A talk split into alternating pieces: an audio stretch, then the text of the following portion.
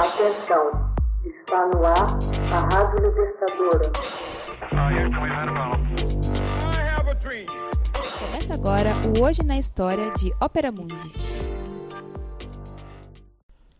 5 de dezembro de 1484. Papa Inocêncio VIII ordena a bula que intensifica caça às bruxas.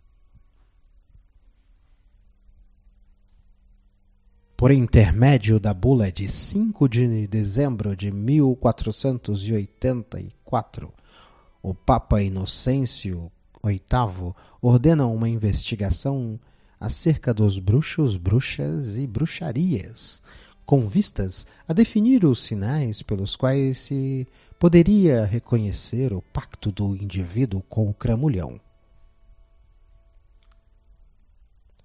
Considerado um dos papas mais fracos do século XV, sua indicação aconteceu graças a um impasse na veroz disputa pelo papado entre os cardeais Borgia e Giuliano della Rovere. Temerosos de que a disputa entre os dois levasse à escolha do cardeal Barbo, tido como um homem de princípios rígidos e um possível reformador da Igreja, uniram força e conseguiram eleger o inofensivo Cibo, que se tornou Papa com o nome de Inocêncio VIII. Foi o primeiro Papa a reconhecer publicamente seus filhos e filhas bastardos, para os quais procurou arranjar casamentos vantajosos. Um de seus filhos, Franceschetto, tornou-se conhecido por seus excessos e deve ter dado um bocado de dor de cabeça ao Papa até que Sua Santidade conseguiu casá-lo com uma das filhas do poderoso Lourenço de Médici, Madalena. Seu papado foi gastado com os luxos e as disputas políticas usuais na época. Para elevar a arrecadação, aumentou o número de cargos negociáveis e acabou perdendo o controle da corrupção dos seus administradores, o que resultou no escândalo da venda de bulas falsificadas. Conta-se entre seus feitos ter apoiado a proposta de Cristóvão Colombo junto ao rei de Espanha, mas também testemunha contra si o édito expulsando de Espanha todos os judeus convertidos ao cristianismo.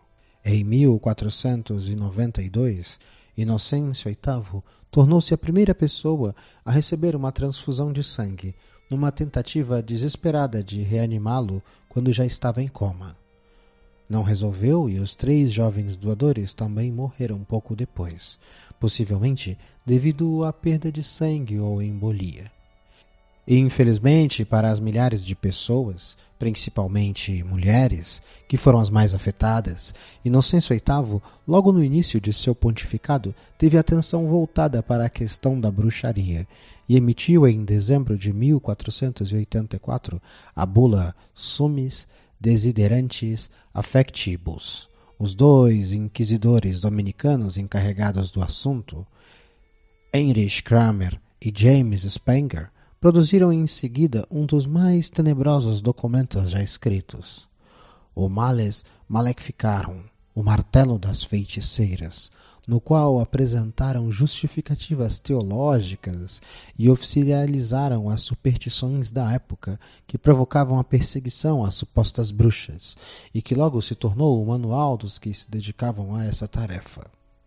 A importância histórica dessa bula é que, por meio dela, a Igreja reconheceu a existência das bruxas e da bruxaria, e deste modo autorizou as perseguições que se seguiram não só na Alemanha, mas em todos os outros países em que tinham alguma influência. A bula foi julgada necessária devido à resistência de autoridades eclesiásticas e civis em apoiar o trabalho dos dois fanáticos inquisidores no sul da Alemanha. Curiosamente, no fim da Idade Média, enquanto a fé medieval recuava em proveito da filosofia greco-romana, é que as pretensas feiticeiras são designadas para a vingança pública. Na Idade Média, não se queimavam as feiticeiras, e sim se as expunha e tratava como pobres loucas. Tudo muda a partir do momento em que desaparece a Inquisição na França e nos países germânicos. Os tribunais civis herdam os processos de bruxaria e os juízes, a diferença dos inquisidores, acreditam plenamente no poder maléfico das bruxas. E, em consequência, as fazem queimar a exemplo dos heréticos. A caça às bruxas é um fenômeno característico da Renascença, do fim do século XV, séculos XVI e XVII. Começam por volta de 1430 e a maior parte tem lugar entre 1560 e 1630. Avalia-se que entre 30 e 60 mil mulheres foram enviadas à fogueira nesse período. Essas perseguições se viciavam com mais intensidade nas regiões germânicas e, sobretudo, na Suíça. Somente no cantão de Vaud pôde-se contar um total de 1.700 fogueiras. A última bruxa, Anna Gold, foi decapitada em 1782, no cantão suíço de Gladys. Foi reabilitada em 28 de agosto de 2008. Hoje na História. Texto original Max Altman. Narração José Igor. Edição Laila Manuelle. Você já fez uma assinatura solidária de Opera Mundi? Com 70 centavos por dia, você ajuda a imprensa independente e combativa. Acesse www.operamundi.com.br/apoio.